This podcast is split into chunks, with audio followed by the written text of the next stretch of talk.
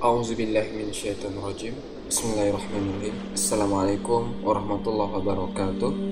Alhamdulillahi wahda Wassalatu wassalamu ala rasulillah. Sahabat Ferry Channel rahimakumullah. Allah subhanahu wa ta'ala berfirman di dalam Al-Quran Di surah At-Taubah ayat 128 Laqad ja'akum rasulun min anfusikum. Telah datang kepada kalian seorang rasul dari diri kalian sendiri. Azizun alaihi ma'anitum yang berat terasa olehnya oleh sang rasul tadi penderitaan kalian. Harisun alaikum dia menginginkan kepada kalian kebaikan, menginginkan kepada kalian petunjuk. Bil mu'minina ra'ufur rahim dan dia sangat berkasih sayang dengan para mukminin Rasul yang dimaksud Allah di ayat ini adalah Muhammad sallallahu alaihi wasallam. Teman-teman sekalian, Allah telah ngasih tahu kita bahwasanya Nabi kita Muhammad sallallahu alaihi wasallam bil mu'minina raufur rahim. Sangat mencintai orang-orang yang beriman, orang-orang yang beriman, sangat berbelas kasihan kepada orang-orang yang beriman. Rauf, baik, ingin kebaikan buat kita Dialah Muhammad bin Abdullah Sallallahu Alaihi Wasallam sebaik-baik manusia yang pernah ada di muka bumi ini. Sebaik-baik ciptaan Allah yang pernah menginjakkan kakinya di muka bumi ini. Itulah Nabi kita Muhammad Sallallahu Alaihi Wasallam yang mana beliau menggadaikan jiwa, menggadaikan nyawanya untuk kita umatnya. Beliau hidup susah, beliau payah. hidup susah. Bukan mentang-mentang beliau itu nabi jadi seenaknya, bukan. Begitulah para nabi dan rasul, mereka diberi keistimewaan oleh Allah Subhanahu wa taala. Bukan berarti dibuat enak-enakan. Ada beban yang lebih ditanggung Rasulullah SAW untuk para umatnya. Beliau SAW sebelum beliau meninggal dunia, beliau menangis mengajak salah seorang sahabatnya pergi ke Uhud. Uhud itu jaraknya dari Masjid Nabawi 2 sampai 3 kilo kira-kira beliau jalan kaki ke tempat kuburan pamannya, Hamzah, dan Abdul Muthalib yang membela dia. Susah payah membela Rasulullah Sallallahu Alaihi Wasallam. Di mana Hamzah bin Abdul Muthalib meninggal pada perang Uhud. Mampir beliau ke sahabat-sahabat didoakan oleh Rasulullah. Setelah itu Rasulullah menangis. Ditanya oleh para sahabat, "Ya Rasulullah, kenapa engkau menangis?" Terus Rasulullah menangis terisak-isak. Kenapa? Lalu Rasulullah menjawab, "Saya rindu kepada saudara-saudaraku." Kata sahabat, "Ya Rasulullah, bukankah kita ini saudara-saudaramu ya Rasulullah?" La, kata Rasulullah, "Tidak, antum ashabi. Kalian adalah sahabat-sahabatku." Saudara-saudaraku adalah mereka yang beriman kepadaku, sedangkan mereka belum pernah bertemu denganku. Rasulullah itu nangis, pengen ketemu sama kita, ingin melihat umatnya. Tapi sekarang kita lihat di luar sana, umat Rasulullah yang Rasulullah tangisi sudah lupa dengan pengorbanan, dengan pengorbanan Rasulnya. Tidak mau mengkaji sirah Nabi. Siapa nama nabinya tidak tahu. Cuma tahu Nabi Muhammad Sallallahu Alaihi Wasallam selesai. Nasabnya siapa? Tidak tahu. Siapa istri-istri Nabi? Tidak tahu. Cuma tahu Khadijah dan Aisyah saja. Yang lain tidak tahu. Tidak tahu sejarah Rasul. Kita lebih tahu, lebih mengenal tentang artis-artis. Lebih tahu siapa nama pemain bola. Bahkan lebih tahu dengan para orang-orang kafir. Sudah jelas, mereka memusuhi kita siang dan malam kita menghafalkan lagu-lagu itu yang sangat banyak daripada menghafalkan hadis-hadis Rasulullah Sallallahu Alaihi Wasallam. Kita pura-pura lupa, pura-pura bodoh, acuh tak acuh. Kita tidak mau tahu. Mau gimana kek Nabi Muhammad? Kita nggak mau tahu. Jadi di sini teman-teman, kita akan membahas bagaimana pengorbanan Nabi Muhammad Sallallahu Alaihi Wasallam. Perlu diketahui teman-teman sekalian, Dahulu kafir Quraisy terus menjegal dakwah Nabi Shallallahu Alaihi Wasallam dengan seribu cara. Saat pamannya Rasulullah Shallallahu Alaihi Wasallam masih hidup, Abu Talib pamannya masih hidup, mereka tidak berani main fisik. Mereka cuma berani menggoda dengan omongan-omongan. Ditawarkan kepada Nabi Muhammad SAW, Ya Muhammad, kalau kau menginginkan harta, kami akan berikan harta. Seberapa banyak yang engkau mau, kata kafir Quraisy. Berhenti, tidak usah dakwah. Akan kami kumpulkan harta, akan kami berikan, kata kafir Quraisy. Kalau kamu menginginkan wanita, akan kami berikan engkau wanita terindah, tercantik yang ada di sini. Kami akan berikan kepada engkau, asal tinggalkan dakwah ini. Jangan dilanjutkan dakwahnya. Kalau kamu menginginkan tahta, kami siap akan memberikan kepadamu kedudukan di sini. Asalkan engkau berhenti dari dakwahmu. Apa kata Rasulullah? Meskipun kalian meletakkan matahari di tangan kananku, jangankan wanita, harta, dan tahta. Engkau meletakkan matahari di tangan kananku dan bulan di tangan kiriku agar aku meninggalkan dakwah ini, saya tidak akan meninggalkan ini kata Rasulullah. Diceritakan di sini diriwayatkan oleh Al Imam Al Bukhari bahwasanya setelah pamannya Rasulullah SAW meninggal dunia dan juga tak lama setelah itu Khadijah istrinya yang selalu membela Rasulullah meninggal dunia, habis sudah tidak ada lagi yang membela Rasulullah. Sekarang mulai berani kafir Quraisy main fisik. Yang tadinya cuma tuduhan-tuduhan, yang tadinya cuma omongan-omongan hina, gila, tukang sihir dan lain sebagainya, sekarang mulai dengan cara fisik. Diriwayatkan oleh Imam Al-Bukhari dari Urwah ibn Zubair radhiyallahu an saya bertanya kepada Abdullah bin Amr bin As tentang apa yang dikerjakan Quraisy yang paling parah kepada Rasulullah Sallallahu Alaihi Wasallam. Godaan apa yang dilancarkan kepada Rasulullah yang paling parah? Katanya Abdullah ibn Amr ibn As, saya melihat Uqbah bin Abi Mu'aid datang kepada Rasulullah Sallallahu Alaihi Wasallam, sedangkan Rasulullah sedang sholat di Ka'bah seperti biasa. Jadi teman-teman, kafir Quraisy itu punya majelis, tempat nongkrong di sana. Duduk-duduk di sana sama budaknya yang ngipasi, mereka melihat Muhammad Rasulullah SAW lagi sholat. Biasa, siapa yang biasa ganggu, gangguin itu Muhammad. Berdiri Uqbah bin Abi Mu'aid menuju Rasulullah SAW.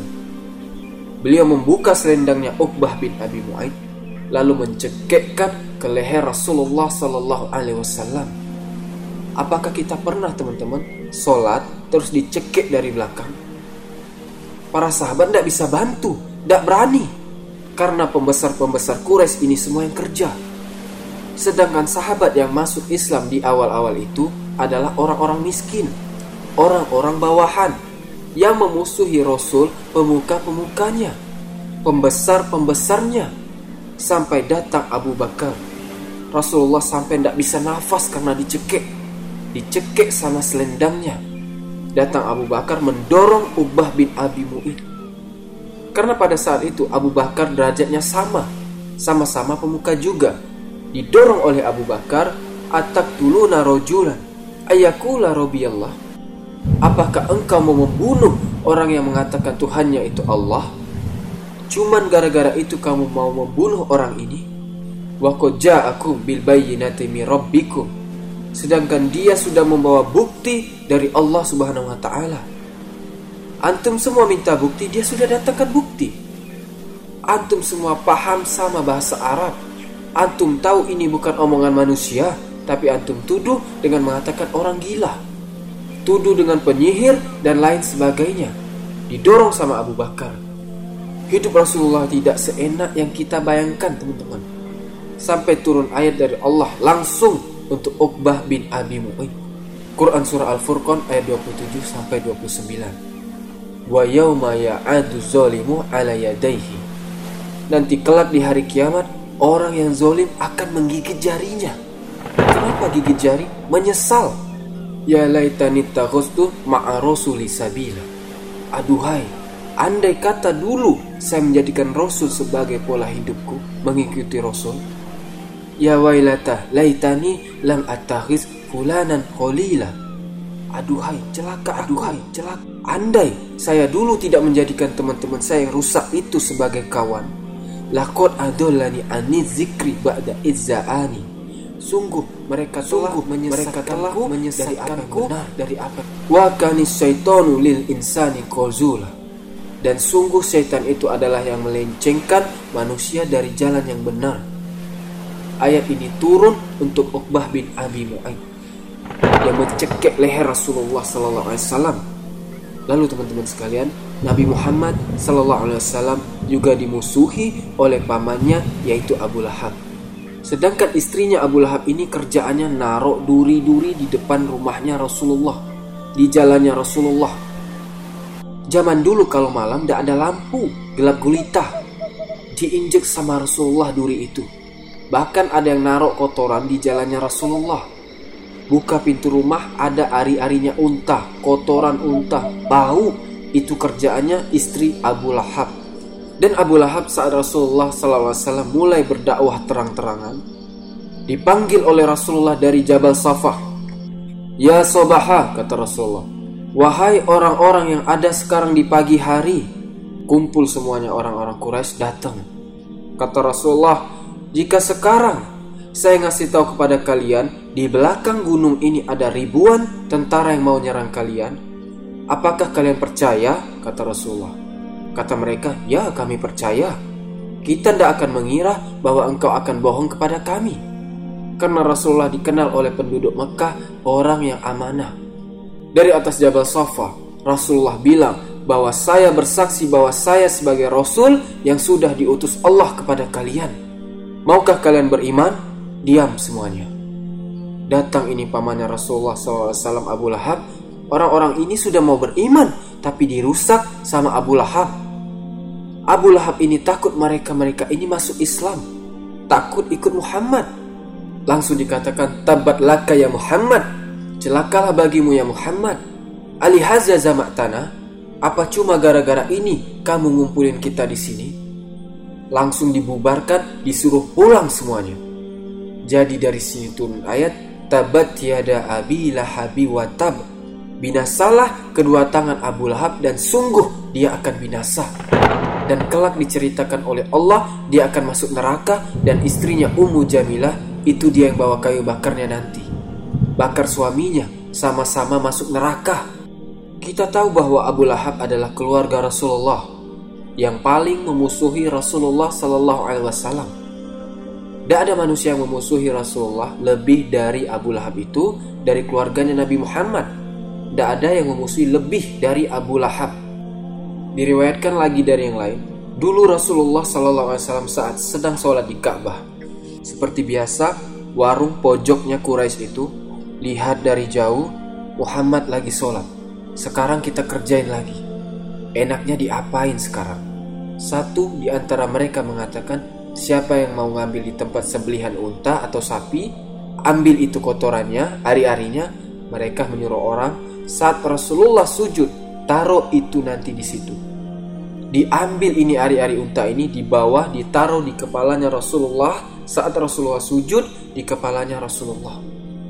Sampai kotoran dan darah itu mengalir di wajahnya Rasulullah wajah manusia terbaik, wajah manusia yang terbaik Allah yang pernah di Allah ciptakan di muka bumi dilumuri dengan darah dan kotoran.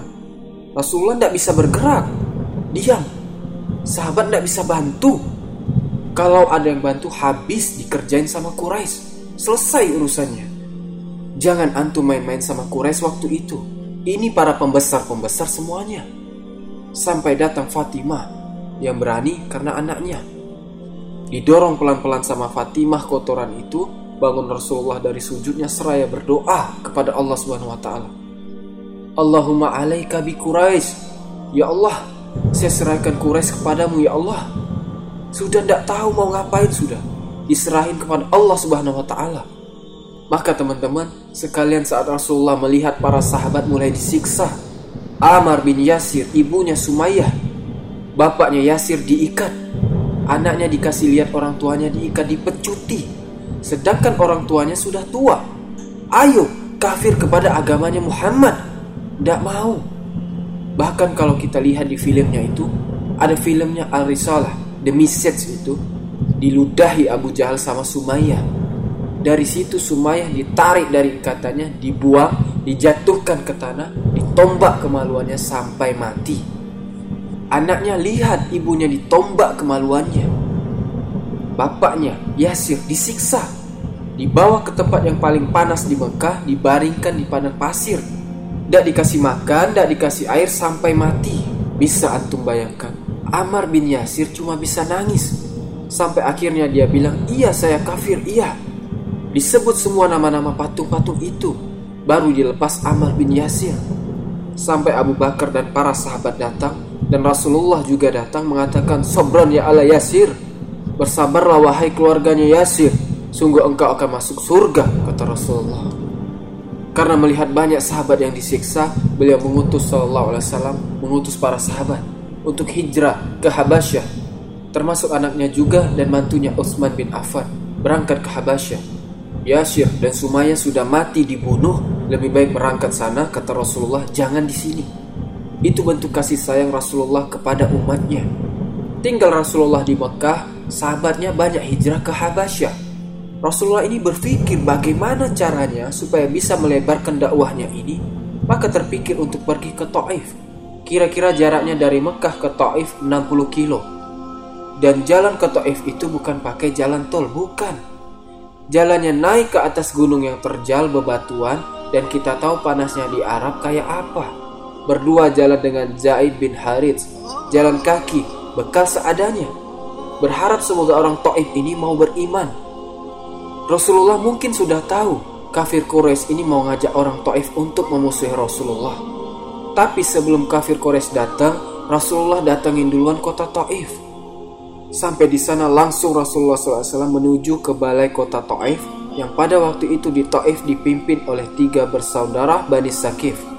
Langsung menuju ke balai kota, sampai di balai kota mulai Rasulullah SAW berdakwah kepada mereka dengan penuh harapan capek habis jalan kaki, tidak pakai istirahat-istirahat, masuk langsung ke sana, mulai Rasulullah berdakwah. Bahwasanya saya adalah Rasul utusannya Allah Subhanahu wa taala. Agar kita ini hanya menyembah kepada Allah Subhanahu wa taala. Buang itu sesembahan kepada selain Allah. Jangan kita berbuat syirik dan lain sebagainya. Jangankan mereka beriman, mereka tidak beriman, bahkan mereka menghina Rasulullah Sallallahu Alaihi Wasallam. Tidak cukup menghina, mereka memerintahkan semua orang-orang Taif, anak-anak kecil, orang budak, ibu-ibu semua dikumpulkan, disuruh lemparin batu. Orang sesat lemparin batu. Keluar Rasulullah dari balai kota itu. Dari rumahnya pemimpinnya Taif ini. Semua sudah siap sama batu-batunya. Dilempari sama batu teman-teman. Dari depan rumahnya itu sampai keluar dari kota Taif diikuti disorak-sorak dilempari batu Rasulullah Sallallahu Alaihi Wasallam sampai darah ini mengalir sampai darah ini mengalir di kakinya Sallallahu ditahan sama Zaid batu-batu itu tapi apa daya tidak bisa ribuan manusia sedangkan Zaid cuma sendiri yang menjaga Rasulullah. Bonyok-bonyok semuanya mengalir darah dari kepalanya Rasulullah sampai ke kakinya. Harapan yang beliau inginkan tidak terjadi. Bahkan lebih parahnya lagi dilempari batu. Sampai akhirnya keluar dari kota Taif duduk berteduh Rasulullah SAW di sana istirahat sudah babak belur. Mau ke mana? Ndak tahu. Yang mau dimakan apa? Ndak tahu ya Rasulullah ya Rasulullah begitu berat begitu berat perjuangan dakwah kemudian datang malaikat Jibril menyampaikan salam bahwasanya malaikat yang jaga gunung ini kirim salam kepada Rasulullah dan mengatakan apa pun yang kamu perintahkan ya Rasulullah, saya siap akan lakukan. Kalau Rasulullah memerintahkan malaikat itu untuk melempar gunung itu ke mereka, akan dia lakukan. Tapi kata Rasulullah, jangan. Ra'uf bil mu'minina ra'ufur rahim. Kasih sayang, kasih cinta sayang. sama umat, cinta sama umat, didoakan sama Rasulullah, didoakan sama Rasulullah. Semoga kelak dari orang-orang Taif anak-anak cucu mereka banyak yang masuk Islam dan bagus Islamnya. Dan terbukti mereka semua berbondong-bondong masuk Islam. Ini Nabi kita Muhammad Sallallahu Alaihi Wasallam. Dan di sini kita sudah mulai masuk ke jejak berdarah sang kekasih kita Sallallahu Alaihi Wasallam berdarah di Taif perang Badar. Antum tahu tentaranya yang jumlahnya cuma 300 orang, tidak niat mau perang, niatnya cuma mau menjagal kafilahnya Quraisy yang datang dari Syam, tapi ternyata harus berperang. Jumlahnya musuh tiga kali lipat. Apakah antum tidak gentar teman-teman sekalian? Awalnya tidak niat perang, tahu-tahu disuruh perang, tidak bawa bekal. Musuhnya tiga kali lipat, bahkan ada yang bilang empat kali lipat. 300 melawan seribu, seribu pasukan Perang kata Rasulullah, ya perang. Angkat tangan Rasulullah, ya Allah katanya Rasulullah. Janjimu ya Allah, janjimu. Ya Allah, jangan sampai engkau lupa sama janjimu ya Allah. Ya Allah, kalau 300 orang ini mati, semua kalah, maka engkau tidak akan lagi disembah ya Allah, katanya Nabi Muhammad. Tolong tepati janjimu ya Allah. Rasulullah itu juga takut. Manusia. Pecah perang badan. Subhanallah menang. Setelah menang perang Badar, senang Rasulullah sama Rasulullah disuruh kumpulkan itu mayat-mayatnya para pembesarnya Quraisy. Abu Jahal mati di sana, banyak yang mati di sana dan lain-lain. Kumpulin kata Rasulullah mayatnya semua. Datang Rasulullah kepada mereka pada mayat-mayat ini. Apa yang dikatakan Rasulullah? Gimana? Apakah engkau dapati kepada kalian janji Allah itu benar? Apakah engkau temui janji Allah kepada kalian benar? Ini Rasulullah ngomong sama mayit ini. Abu Bakar melihat bingung. Kok Rasulullah ngomong sama mayit? Katanya Abu Bakar, ya Rasulullah, apakah engkau berbicara dengan mayit? Ngapain ngajak ngomong mayit? Kata Rasulullah, engkau tidak lebih mendengar daripada saya. Maksudnya Rasulullah, Rasulullah ini tahu. Ditantang Rasulullah, gimana? Gimana janjinya Allah sama kalian? Benar, bahwasanya kalian sekarang diazab sama Allah Orang kafir kalau mati langsung diazab sama Allah Subhanahu wa taala. Dan Nabi Muhammad ini tahu mereka semua ini lagi diazab sama Allah.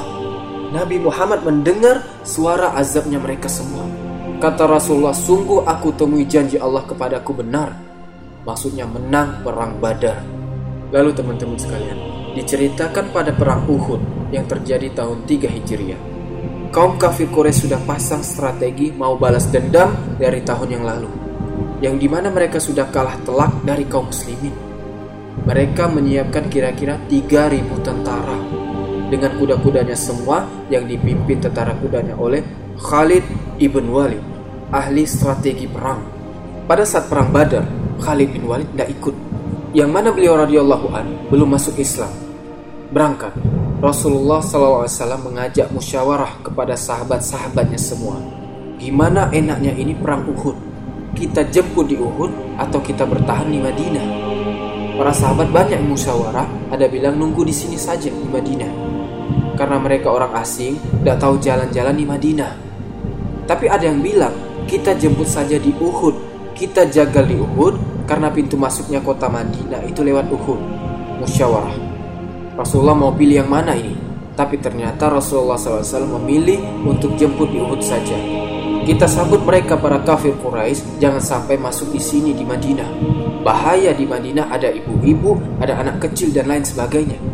Para kaum munafikin yang mereka pengecut, ngomongnya saja pintar, mereka lebih memilih tunggu di Madinah saja. Kalau tunggu di Madinah berarti kelihatan siapa yang tidak ikut perang. Sembunyi di rumahnya. Tapi ternyata perintahnya berubah jadi jemput di Uhud. Berangkat sahabat ke Uhud dengan jumlah kira-kira seribu orang. Berangkat ke Uhud. Belum sampai di Uhud, sudah masuk ke daerah Uhud, mundur ini orang-orang munafik ini. Dengan seribu alasan. Kita lebih memilih di Madinah saja dan lain sebagainya. Terpangkas kira-kira 300 orang. Sisa 700 orang. Gimana antum mau melawan ada musuh 3000 banyaknya. Terus antum cuma 1000 dikurang 300 orang, kira-kira sisa 700-an pasukan. Apakah tidak gentar jiwa kaum muslimin? Walaupun itu sahabat, sahabat juga takut. Bahkan ada juga yang mau mundur sebagian dari mereka. Cuma dinasihati supaya tetap ikut perang. Satu banding empat musuhnya. Yang mana kita tahu Rasulullah memerintahkan 50 tentara panah ada di Jabal Rumah. Bukit kecil itu yang ada di Uhud dan juga Rasulullah masuk duluan ke daerah Uhud. Jadi Rasulullah membelakangi Jabal Uhud.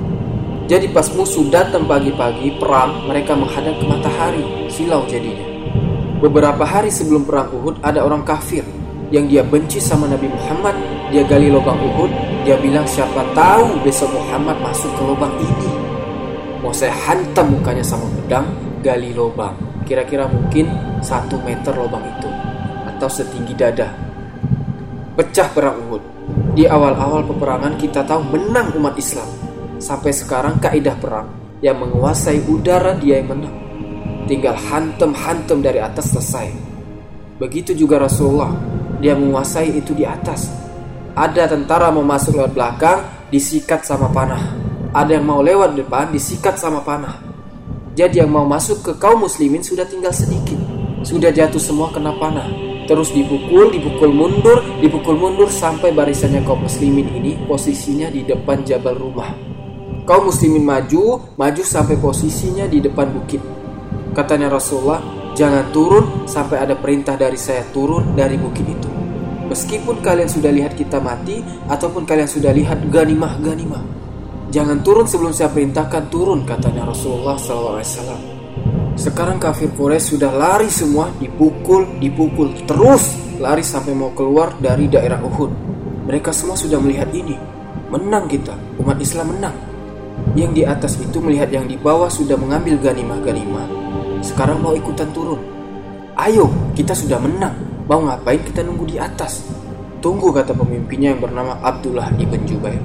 Apakah kalian tidak mendengar perintah Rasulullah? Akhirnya mereka tetap turun, turun 40 orang dan sisa 10 orang di atas bukit. Khalid bin Walid dia lihat, waduh, kalah kita. Tapi tunggu dulu, kata Khalid bin Walid.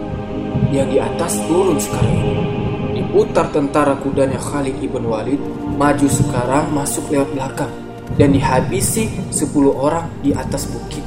Jadi sekarang umat Islam dihantam dari depan dan dari belakang. Dari depan diserang sama tentara-tentara tadi yang lari balik lagi.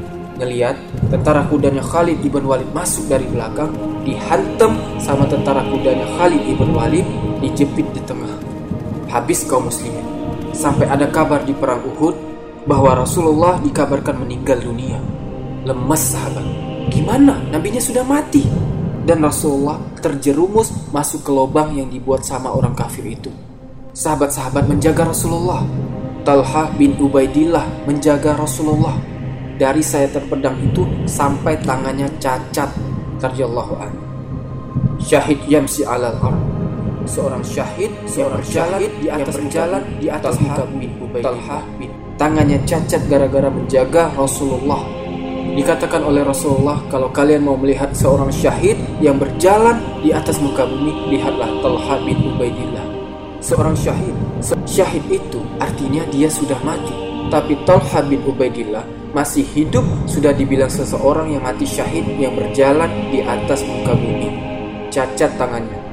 Rasulullah masuk ke lubang itu dihantam sama pedang sampai baju besinya masuk ke gigi gerahamnya. Pecah gigi geraham Apakah kita pernah menjaga sunnah Rasul sampai pecah gigi geraham kita? Apakah kita pernah membela sunnah Rasul sampai pipi ini sobek-sobek semua muka kita? Apa pernah? Dan banyak yang mati di perang. Mus'ab bin Umar meninggal dunia di perang Uhud. Hamzah bin Abdul Muthalib meninggal di perang Uhud. Banyak sahabat-sahabat meninggal di perang Uhud. Yang mana sekarang itu kuburannya ada di Syuhada Uhud di depan Jabal Uhud. Selesai perang, sahabat melihat Rasulullah mukanya luka Baju besinya masuk ke pipinya Rasulullah. Sahabat maju, mundur. Siapa yang berani itu ngeluarin baju besi? Kasihan sama Rasulullah. Takut kesakitan. Awalnya Abu Bakar maju. Tapi ditahan oleh Abu Ubaidah Amir bin Jarrah. Biar saya ya Abu Bakar. Teman-teman tahu, bukan diambil sama tangannya, tapi digigit sama digigit sama baju besi itu dari pipi Rasulullah.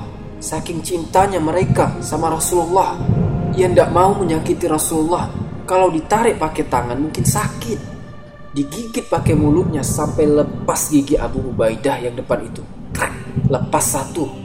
Bercucuran darah dari mulutnya Abu Ubaidah. Satu lagi digigit lagi sama Abu Ubaidah. Ada dua yang bersarang. Lepas satu lagi giginya bercucuran darah. Ompong Abu Ubaidah. Katanya Rasulullah kepada Abu Ubaidah, tidak ada orang ompong lebih ganteng dari Abu Ubaidah. Apa katanya Rasulullah SAW? yang sudah terluka diperangi sama kaumnya sendiri. Dia bawa hidayah, dia mau kaumnya masuk Islam, dia pengen kaumnya masuk surga, tapi diperangi sampai luka-luka. Apa yang keluar dari mulutnya Rasulullah? Apakah maki-maki? Emang kurang ajar, tidak tahu terima kasih. Apakah demikian? Tidak ada. Allahumma firli kaumi fa innahum la. Ya Allah, Ya Allah, ilah kaumku, ya Allah, kaumku, ya Allah. Sungguh mereka tidak mengetahui, mereka ya tidak mengetahui, ya Allah. Mungkin anak yang kurang nyampaikan, anak yang kurang nyampaikan kepada mereka, ya Allah. Itu Nabi kita Muhammad Sallallahu Alaihi Wasallam. Dan juga perlu diketahui teman-teman sekalian, tidak cukup Rasulullah ini menderita di dunia. Tidak cukup Rasulullah tidak ini cukup Rasulullah ini Rasulullah itu terus doa Rasulullah itu terus doanya kita setiap sholat ini Rasulullah ini doain kita supaya kita ini umatnya diampuni sama Allah tidak cukup sampai di situ saja teman-teman. Diriwayatkan dari hadis muttafaq alaih Rasulullah sallallahu alaihi wasallam bersabda, "Likuli nabiin da'watun mustajabah." Setiap nabi memiliki doa yang pasti diijabahi oleh Allah untuk umatnya. Nabi Nuh angkat tangan, "Ya Allah, jangan Engkau sisakan di muka bumi ini satu orang pun, satu orang kafir pun jangan Engkau sisakan di muka bumi ini." Dihabisi semuanya oleh Allah Subhanahu wa taala tsunami, hujan, angin semuanya datang, dihabisi, ditenggelamkan muka bumi ini. Didoakan angkat tangan Nabi Nuh, mustajab, doanya diberi, diijabah sama Allah, dikabulkan doanya langsung oleh Allah. Tapi kata Rasulullah, wa aghtabi udakwati syafa'atan li ummati fil akhirah. Tapi aku tidak mau doa sekarang. Aku sembunyikan doaku ini untuk umatku besok, untuk umatku besok agar dapat syafaat kurang apa teman-teman? Rasulullah sama kita ini. Rasulullah sama kita besok dikatakan Rasulullah SAW dalam hadis yang panjang. Diceritakan kelak nanti kejadian di akhirat tentang hadis syafaat. Rasulullah sujud sujud yang lama. Di saat para manusia sudah tidak tahu lagi sudah tidak memikirkan lagi anak istrinya sudah tidak memikirkan lagi hartanya di saat manusia kepanasan matahari cuma jaraknya satu mil tidak ada air Orang tenggelam sama keringatnya sendiri. Umat manusia ini datang berbondong-bondong kepada Nabi Adam. Tolong wahai Adam, engkau ini bapak kita, kasih syafaat. Tidak bisa kata Nabi Adam, saya pernah berbuat salah. Yang mana Allah marah sama saya dan marahnya Allah tidak pernah marah seperti itu. Dan tidak akan marah seperti itu setelahnya. Izhab ila ghairi, pergi ke yang lain. Datang ke Nabi Nuh, wahai Nabi Nuh, engkau adalah Rasul yang pertama diutus oleh Allah Tolong kami wahai Nabi Nuh, tolong beri syafaat kepada kami. Ezab ila khairi, nafsi, nafsi. Pergi, pergi. Anda tidak bisa, kata Nabi Nuh. Saya telah membuat Allah marah. Yang mana Allah marah, tidak pernah marah sebelumnya seperti itu. Dan setelahnya tidak pernah marah seperti itu. Pergi terus sampai ke Nabi Isa tetap gak bisa. Semuanya bilang gak bisa. Sampai datang ke Rasulullah Sallallahu Alaihi Wasallam. Kata Rasulullah, Analaha, saya yang bisa saya yang diizinkan oleh Allah untuk memberi syafaat. Wa akhtabi da'wati syafa'atan li ummati yaumal qiyamah. Saya sembunyikan doa, saya sembunyikan doa besok hari kiamat, besok saya hari kiamat saya lintas untuk beri syafaat umatku. Sampai disuruh angkat kepalanya oleh Allah, wahai Muhammad, irfa rasa, angkat kepalamu. Wasal tutah dan minta akan aku beri kata Allah. Waswatu safa dan berilah syafaat akan aku berikan syafaat kata Allah Subhanahu wa taala di saat yang demikian. Di saat kita nanti dibiarkan sama Allah, tidak dihakimi, dibiarin, biar kita ini ingat sama dosa-dosa kita semua. Tegang, telanjang, tidak pakai sandal, tidak pakai sandal, tidak pakai telanjang, telanjang. Matahari di dekat matahari didekatkan satu mil. Kita lihat apa yang dikatakan oleh Rasul kita Muhammad Sallallahu Alaihi Wasallam. Ana faratukum alal haud saya akan pergi ke saya haud, ke telaga ke haud ke telaga akan siapkan saya telaga akan siapkan telaga ku minum di situ. minum di saat mereka para panglima panglima para presiden dia tidak mendatangi tempat. Kecuali tempat yang sudah steril sudah kosong sudah aman. Tapi tidak begitu dengan nabi kita Muhammad sallallahu alaihi wasallam. Ana faratukum alal haud. Aku yang akan pergi keduluan ke haud Aku akan siapkan haud, aku akan siapkan haud telaga untuk umat. Karena kita tahu hadisnya hauzi masirota sahar. Besarnya telagaku perjalanan satu bulan. Berapa ribu kilo dan jumlah cangkirnya sebanyak bintang yang ada di langit. disiapin sama Rasulullah disiapin sama Rasulullah untuk yang mana dijelaskan bahwasanya airnya lebih putih daripada susu lebih manis daripada madu lebih wangi daripada misi dan barang siapa yang minum air telagaku kata Rasulullah lam yasma abadan. Selamanya dia tidak akan pernah merasa haus lagi. Orang kalau sudah minum dari telaga Rasulullah itu sudah langkah utama. Itu adalah kunci mungkin orang itu akan masuk surga. Karena orang yang di neraka itu dia akan terus kehausan. Selesai disiapkan seraya mengatakan Rasulullah Shallallahu Alaihi Wasallam saya di sini di telagaku saya menanti dari umatku siapa yang mau mampir di telagaku. Saya tunggu kalian semua, Saya tunggu kalian semua. Rasulullah ini nunggu kita di telaga, dijamu sama Rasulullah. Apakah kita pantas dijamu oleh Rasulullah? Sedangkan kita ini durhaka sama orang tua, ajan ndak ke masjid, disuruh ikut sunnah ndak mau. Apakah kita pantas? Apakah kita pantas untuk diundang? Ndak cukup sampai di situ teman-teman. Besok Rasulullah berdiri di sirat, di sampingnya sirat, jembatan Jembatan yang lebih kecil dari satu helai rambut dan dibelah menjadi tujuh atau dipotong menjadi tujuh bagian. Berdiri di situ Rasulullah angkat tangan. Allahumma salim salim. Ya Allah, selamat ya Allah, umatku selamatkan ya Allah, umatku ini ya Allah, salim, salim, salim, terus salim. itu, terus. Rasulullah SAW bersabda, Kullu ummati yadkhuluna al-jannah ila man abah. Semua umatku akan masuk surga, kata Rasulullah kecuali yang abah, yang enggan, yang tidak mau masuk surga. Sahabat bingung. Ya Rasulullah, siapa yang tidak mau masuk surga ya Rasulullah? Dijawab sama Rasulullah, Man atu'ani dakolal jannah, wa man asoni fakot abah. Barang siapa yang taat ikut sama sunnahku, dakolal jannah. Dia yang masuk surga. Waman asoni waman asoni sedangkan orang yang tidak ikut orang yang tidak ikut dia yang enggan dia yang enggan masuk maka teman-teman semoga apa yang anda sampaikan ini menjadi nasihat bagi anak pribadi dan bagi teman-teman sekalian agar kita ini selalu berjalan di atas sunnah Rasul. Rasul sudah wanti-wanti fa'alaikum bisunnati. Atas kalian sunnahku waman rogi ba'an sunnati falaysa minni. Yang tidak mau ngikuti sunnahku itu bukan dari golonganku Subhanakallahumma wa bihamdika asyhadu an la ilaha illa anta astaghfiruka wa atubu ilaik. Wallahu taala a'lam wa sallallahu ala nabiyyina Muhammad wa ala alihi washabihi wasallam. Assalamualaikum warahmatullahi wabarakatuh.